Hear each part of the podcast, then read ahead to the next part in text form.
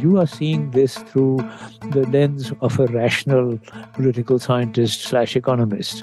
The Egyptians are seeing this through a different lens. We are too big to fail. Welcome to Babel, Translating the Middle East, a podcast from the Middle East program at CSIS. Here on Babel, we take you beyond the headlines to take a closer look at what's happening in the Middle East and why it matters. The Ukraine war has precipitated an economic crisis in Egypt.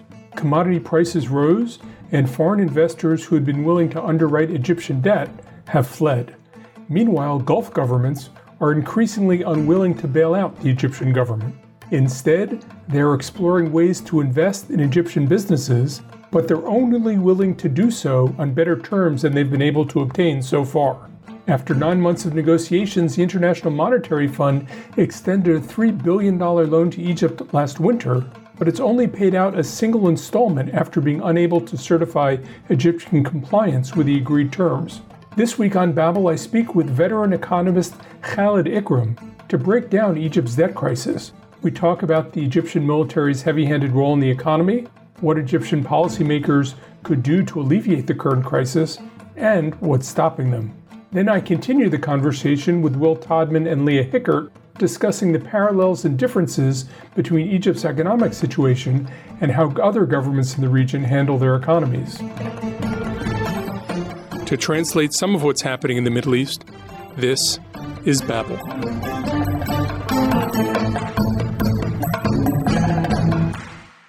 Dr. Khalid Ikram is an economist and consultant for over a dozen major international development organizations following a 25 year career in the World Bank.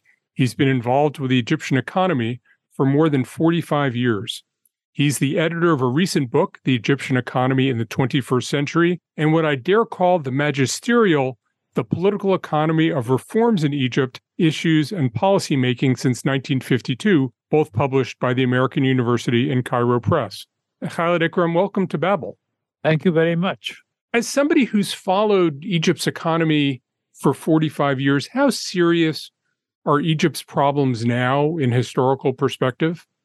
Well, when you talk to Egyptians about problems, you get a very different answer than you would get from many other countries. I mean, when you talk about my country, Pakistan, sooner or later the question pops up will this country survive? You never get this kind of flavor in Egypt. We survived for 7,000 years. Of course, we'll survive. We may not survive in as prosperous a manner as we would like, but there's no question of Egypt disappearing. So there is an underlying sense of confidence in them. They may curse their ruler, they may curse their policymakers, they may do all kinds of criticisms, but they're never afraid that the place is going to disappear. Your introduction to Egypt, in many ways, was the 1977 bread riots. Egypt, of course, had a revolution in 2011. Do you see the situation now approaching the situations before those challenges, or is it somewhat less serious? Well, in 1977, I actually happened to be in Egypt when the riots erupted. And the World Bank asked me to bring my mission back. And I said, well, I'll poll the mission members and see if they want to go back. I'm not coming back. You were going to stay in um, Egypt.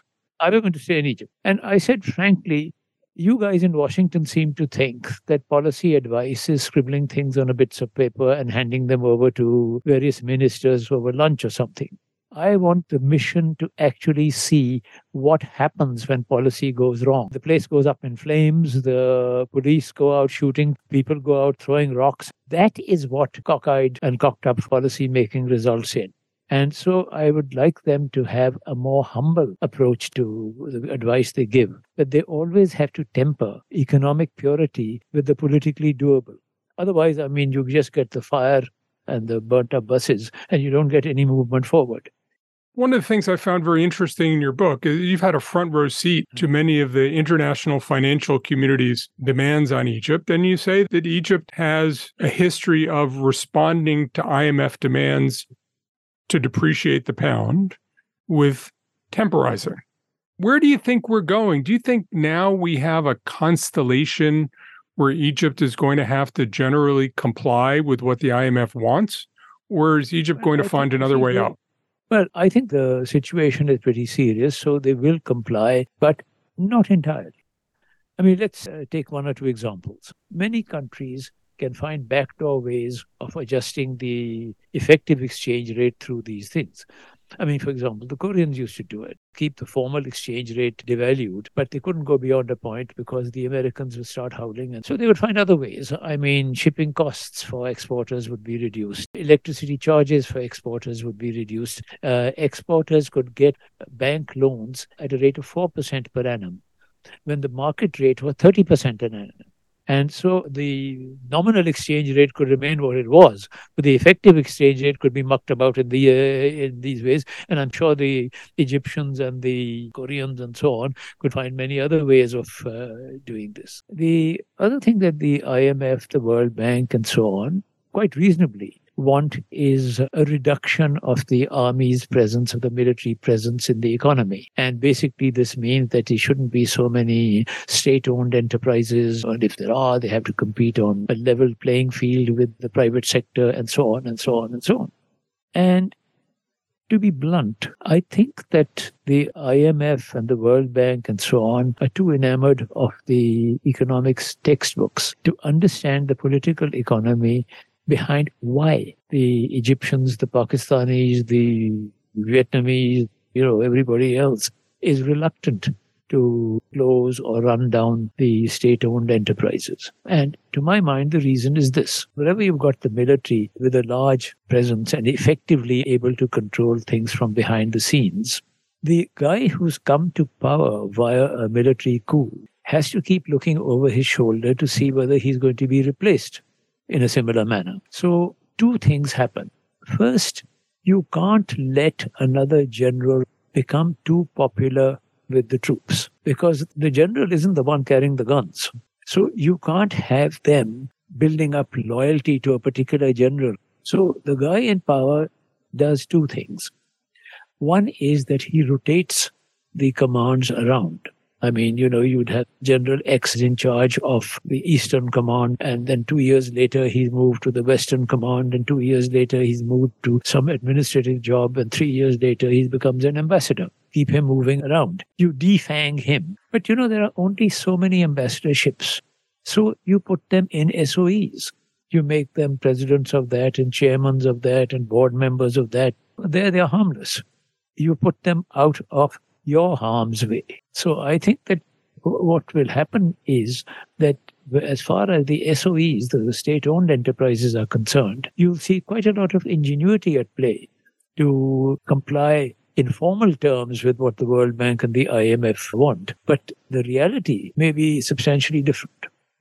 In both of the books I mentioned, you argue that small firms in Egypt don't grow in your edited volume, there's a chapter by Atiyas and Diwan that talks about the problems that face medium-sized enterprises, which are sort of squished between government enterprises on the top and small folks who evade scrutiny and regulation on the bottom. Your book cites a World Bank study that calculated that the possibility of a firm with six to 10 workers would have more than 20 workers in four years was 3.3%.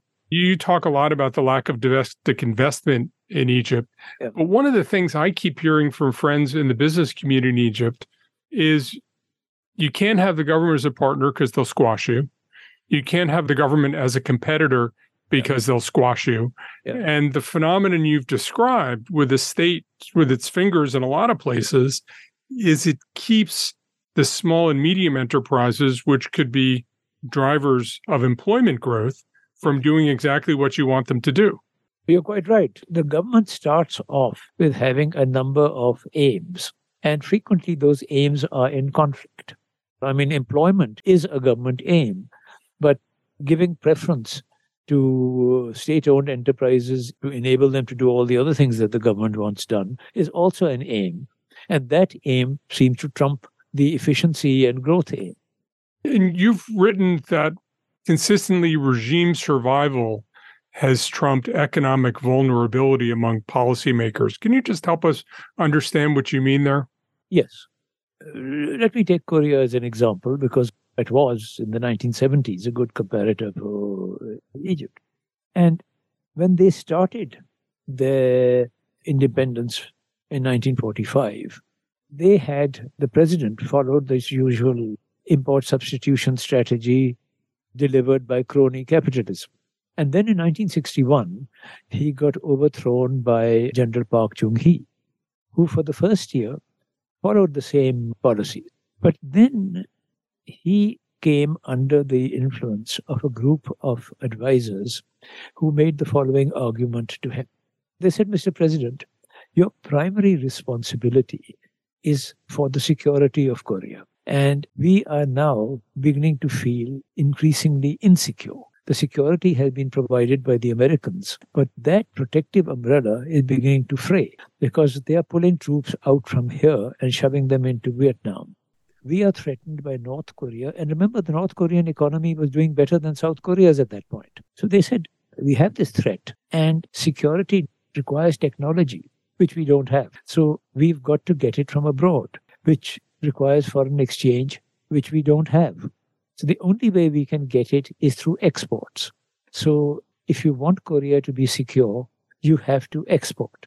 It is export or disappear. Now, what happened over here was that the advisors were smart enough to align the president and the army's main priority, which was regime survival, with economic survival and economic prosperity.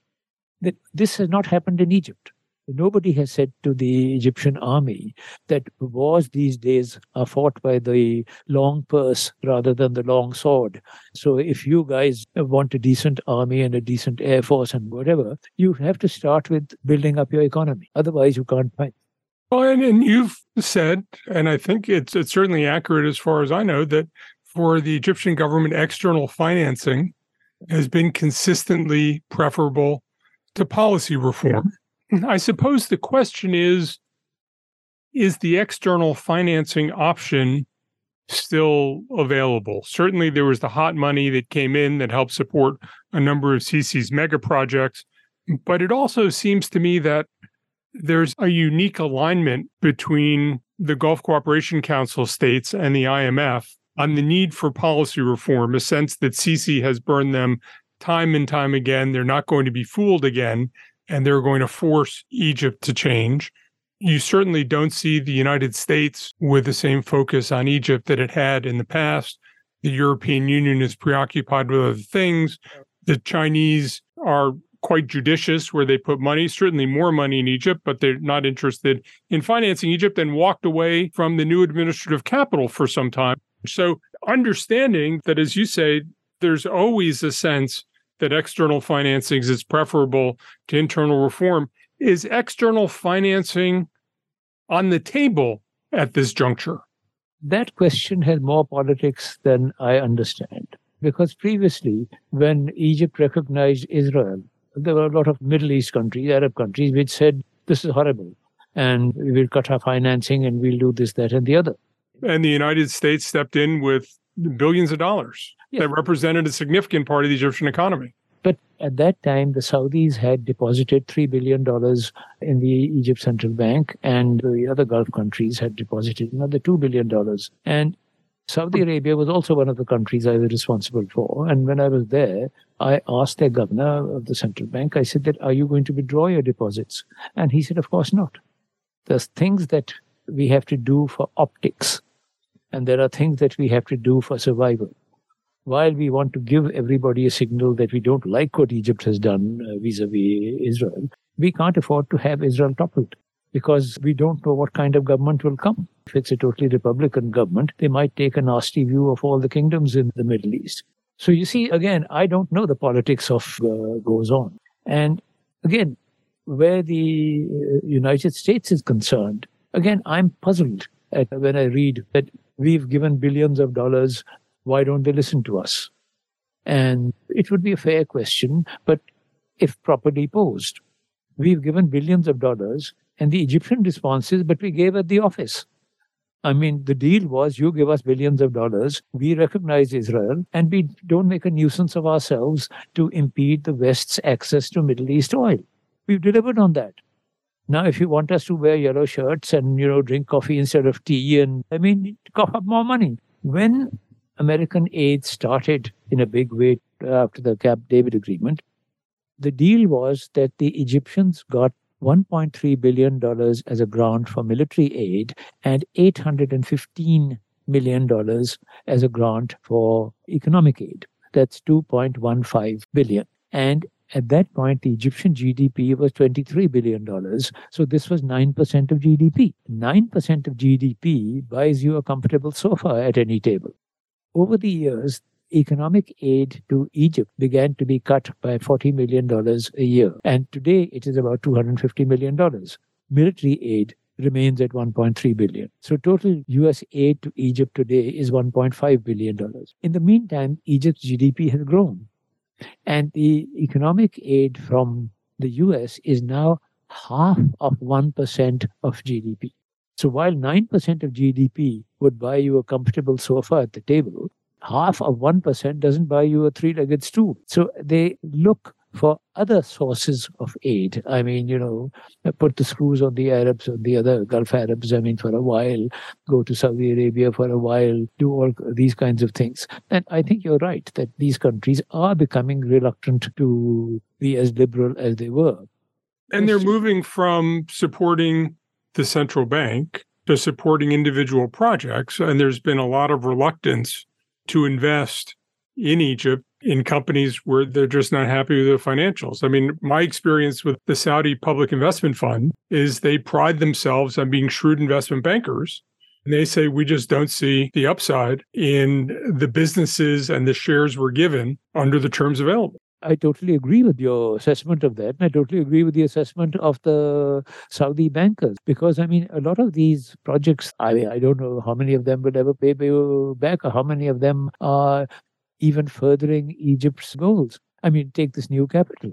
It's a huge capital intensive kind of place. Something on the order of 50 to 60 billion dollars in initial phase. And what are the employment that is generated?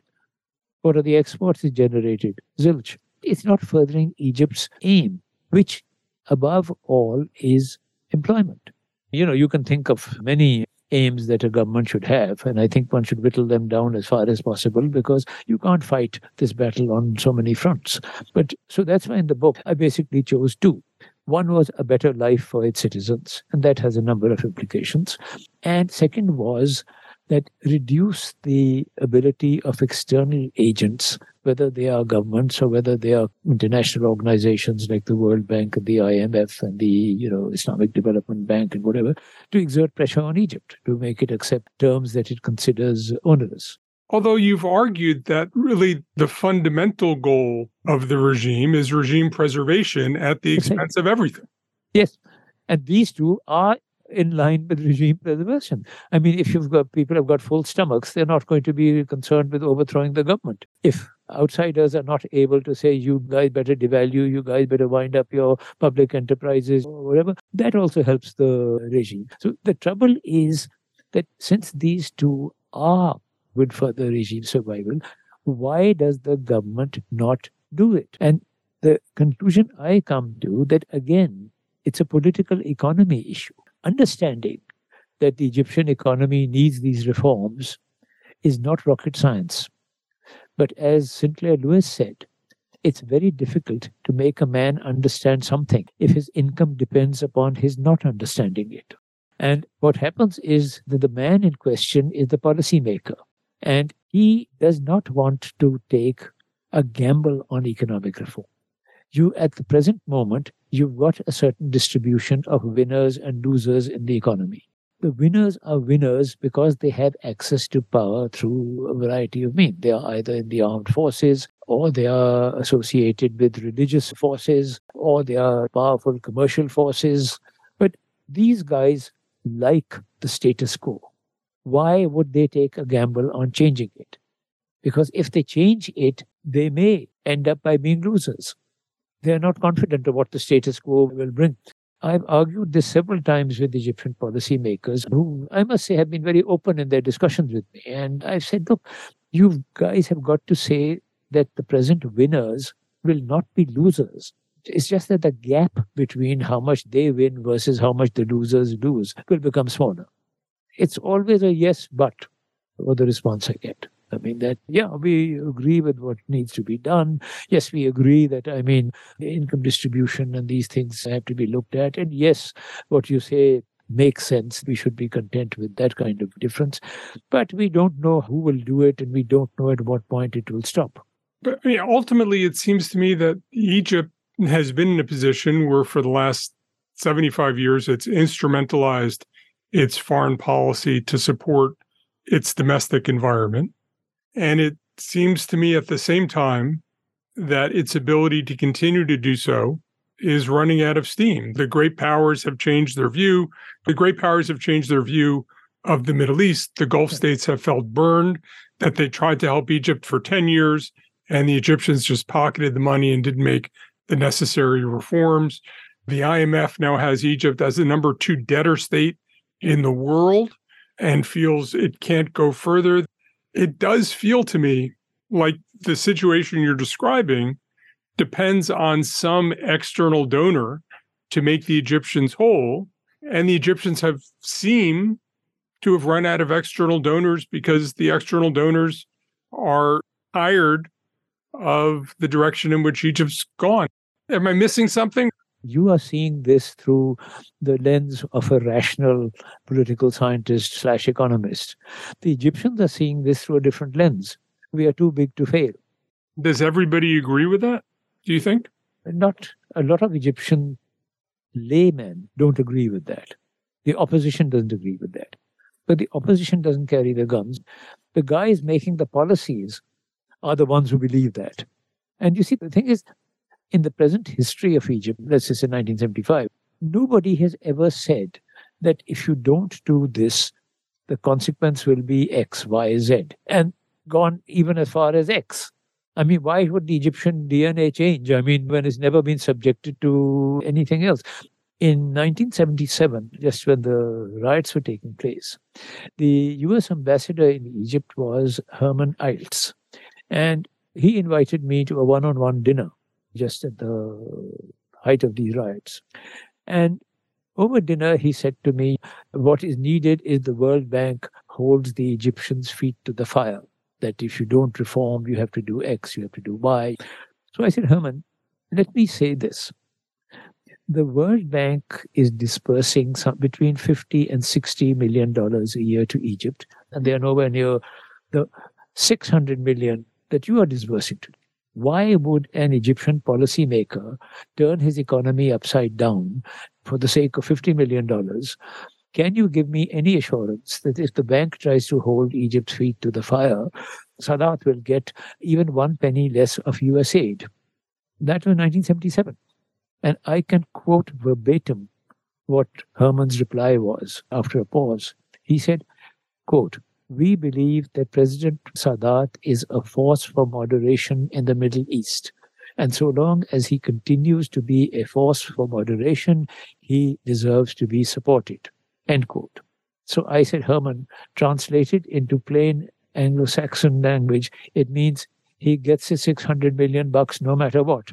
But I guess the difference is that was in an age when the US, in a Cold War context, was preoccupied with the Arab Israeli issue, when Egypt and Israel did not have independently excellent relations as they do now. I don't disagree at all with what you're saying.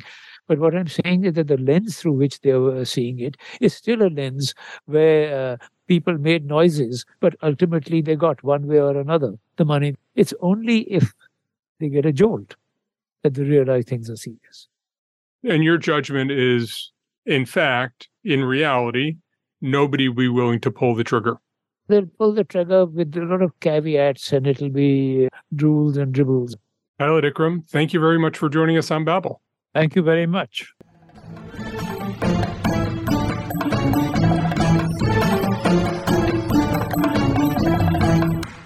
During the interview, Khalid said something really interesting because he was talking about how the Egyptian government has to borrow money to subsidize the public in return for public support. Arguably, the United States Congress does the same thing. So, how are these situations different and how are they similar? I think they're overwhelmingly similar that elected officials try to use their position to stay in power. The difference is that the elections in Egypt aren't really meaningful in the electoral way, but we saw with President Mubarak when the public gets fed up, the public rises up. The advantage of electoral systems is you have all the warning signs.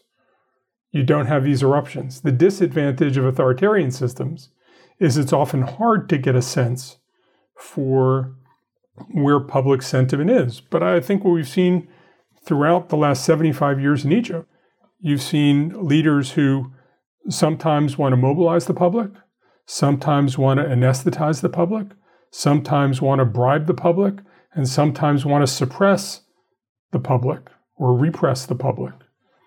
Those are the tools. You don't really have the repression tool in the United States.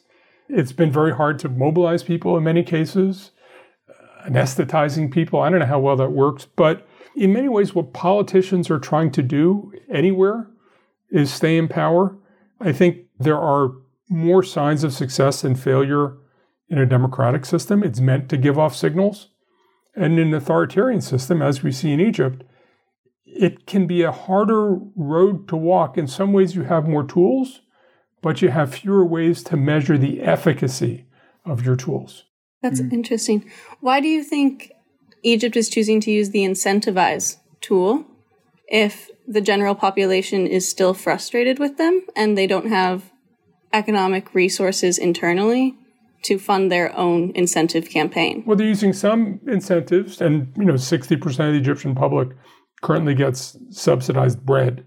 So there are a lot of people. Sisi's been trying to pull some of that back. Sisi had certainly been trying to rally people there was almost a cult of personality in Egypt after 2013 when Sisi came to power. A lot of that has tarnished a little bit. There's certainly more repression in Egypt than there's been. So it's it feels almost like in Egypt they're running out of all the tools. They're no longer inspiring people so much. They're no longer able to buy people off as much. I think there's some anesthetizing of the people going on. Or a lot of people say, well, I don't know what to do. We had a revolution. We're worse off than we were before. The repression tool, you can use some, but there are probably limits, and it probably also limits your economic growth and, and has other consequences. But I think, you know, the instinct of I can reward the public and the public will reward me is deeply baked into democratic and authoritarian systems.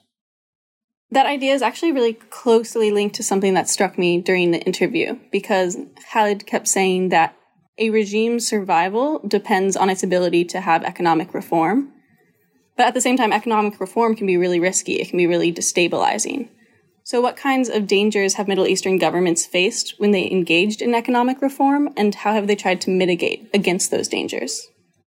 So the most obvious danger is that the public will rise up against it and will protest it and will resist. And so in that way, you know, governments have a choice about prioritizing and sequencing the reforms that they make. There are some reforms that are really symbolic and that are very likely to strike a chord to aggravate the public. Jon, you just mentioned bread subsidies in Egypt. I mean, Egypt's bread riots are famous. The subsidies on bread is clearly something that a lot of Egyptians are very acutely aware of. And there are some other sort of more symbolic reforms that other governments have proposed in the region that have really caused the ire of the people. I think of Lebanon in 2019 with the WhatsApp tax. This was a proposed, you know, tax on WhatsApp which of course wasn't the only spark of the protests, but was the maybe the straw that broke the, the camel's back when it came to really motivating people out onto the streets. So there might be other forms of economic reform that have less of a symbolic value and might be slightly easier for a government to implement. But then they also have to think about the timing of when they do these reforms. So in good days, when otherwise the economy is doing well, governments often have a lot more bandwidth to be able to introduce reforms. If you look at some Gulf countries in particular, they have actually lifted subsidies on basic services like electricity tariffs and things like that in quite a significant way. But because overall the economic picture is looking much better, they're able to do that. Now, you could also say on the timing perspective, at the other end of the scale, when there is total economic collapse, in some ways that is easier to implement reforms because then you can sort of build up again. And we're seeing that in Lebanon. It's the total collapse of the electricity sector has enabled the government to lift electricity tariffs again for the first time in decades. It's the really tricky point for governments is when the situation is worsening, when people are feeling that their economic situation is getting worse that's when you really need to be doing these reforms, but it's when you're most likely to get the most resistance to them. I think you can do a lot of things with everything Will said. You know, sometimes governments announce reforms well in advance. They sort of socialize them so nobody's surprised. You can have reforms that have very selective impacts. So, you know, we've seen in Egypt, and, and one of our interns, Pascal Buchter, was working on the increased costs of having dogs in Cairo. Dogs are seen as a, a luxury and so the cost of having foreign breeds goes up, the cost of license goes up, all those things. So you can sort of look like you're going after fat cats. And that gives you a little bit of, of space on the reform because it looks like you're really trying to target the people who can most afford it most, and everybody doesn't feel affected.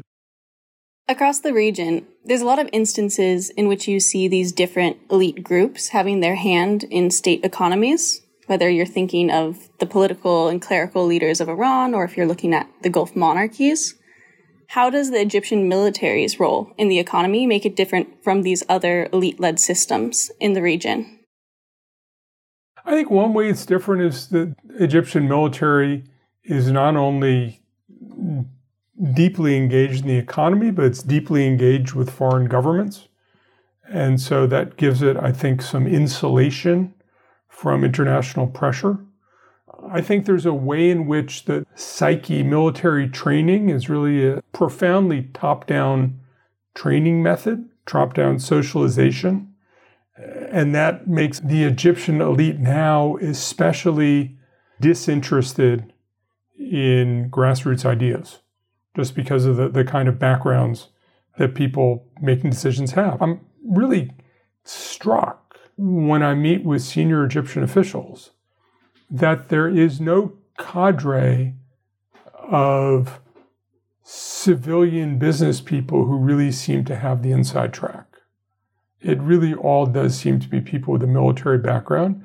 And a military background has a certain attitude toward risk, a certain attitude toward innovation, a certain attitude toward delegating responsibility and authority and I think there's a way that, that because you do have the military at such a preponderantly important role in Egypt, that it does affect the, the possibilities for economic change because of a real sense that I've had talking to very, very senior Egyptians that the most senior levels of the government think that all the patriots wear green uniforms and everybody else is just somebody out for him or herself and it's almost like a second class form of patriotism and not to be trusted. And I think you see that manifested in some of the economic decisions that the government makes. Yeah, I do wonder about that kind of legitimacy point when you compare the military to other elites. When we look at some other countries, we often think of these business tycoons and extremely wealthy members of the private sector. And they're really famous and they're well known often in the countries but I'm not sure that they have any real legitimacy to draw from in terms of kind of winning the hearts and minds of average people. Whereas the military is an institution that clearly a lot of Egyptians really value. And there's almost, you know, this veneer of legitimacy that comes from being a state institution. One of the interesting things, and to pick up on what you said, there's a way in which business tycoons don't assert an equality of their interests and the national interest. The Egyptian military does.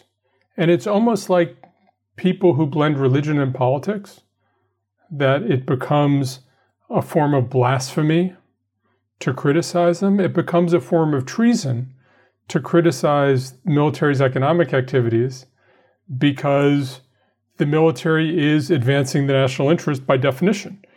And that gives them a certain degree of impunity that I think is maybe similar to people who lead religious parties, except there's a single institution, almost like the fingers of the clerical establishment in Iran, which with the IRGC and the, and the parastatal foundations and everything else, perhaps controls about a third of the Iranian economy. I think the number is likely smaller in Egypt, but there's still that sense of opacity and impunity, and also a sense of their asserted legitimacy, which makes it very hard to move them aside. Yeah, it seems that the composition of the Egyptian business class and just the lack of privatization across the country is becoming a tension point for Egypt's relationship with the outside world. You can look at the United States. Egypt is one of the United States' largest recipients of aid in the region. But at the same time, you could argue that there's growing fatigue towards Egypt. Looking forward, how will Egypt's invitation to join BRICS really change the US calculus towards the country? I followed some Egyptian media talking about this actually, and there was a lot of excitement of this is a huge opportunity for Egypt. This is really going to open up new economic opportunities, trading partnerships with other BRICS countries. Kind of finally, Egypt can be free of the demands of the US and the West. Maybe there's some degree to that. You know, I think in some ways this does probably dull the ability of, you know, Western led institutions like the IMF to demand some of these reforms when Egypt maybe does have other partners that it can turn to. But ultimately, I don't see this really changing the underlying problems. You know, Egypt's macroeconomic issues are not going to be solved by it joining BRICS. I think Egypt already was not really following what Western states were prescribing in terms of, you know, all the economic reforms that we've been talking about. So I don't know that this fundamentally changes anything. I agree. It seems to me that the Middle Eastern countries that joined BRICS were, with the exception of Algeria, the same Middle Eastern countries that had comprehensive strategic partnerships with China. I think that there's a sense that everybody's looking for more flexibility and, and ways to escape American hegemony.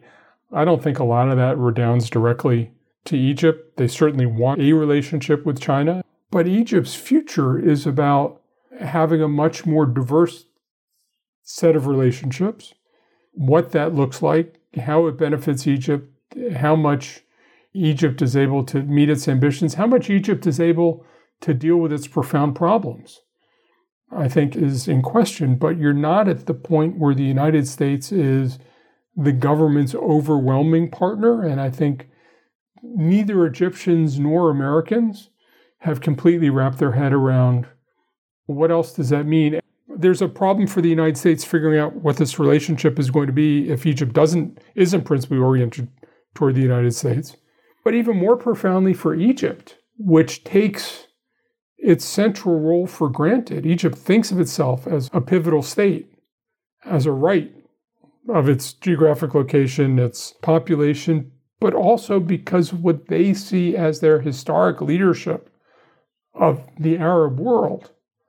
I think that has to be interrogated too, and how that works itself out, and how Egypt thinks about itself in an African context, the Middle Eastern context, the Mediterranean context, a global context, I think is different. 20 years ago, a lot of people loved to talk about Egypt as a pivotal state.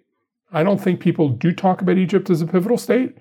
And in some ways, we may be back to the point we were in 1952 when Gamal Abdel Nasser figured out a way to make Egypt pivotal to the world. Can Egypt's leadership now or in the future think of a way to reconceptualize Egypt so it's pivotal to the world? Or what does it mean for Egypt when it transitions after 75 years from being perceived as pivotal to being more marginal? Egypt's used its foreign policy to support its domestic economic policy for three quarters of a century. Can they do it for another three quarters of a century? And if not, what do they do? To me, that's the big strategic question in Egypt.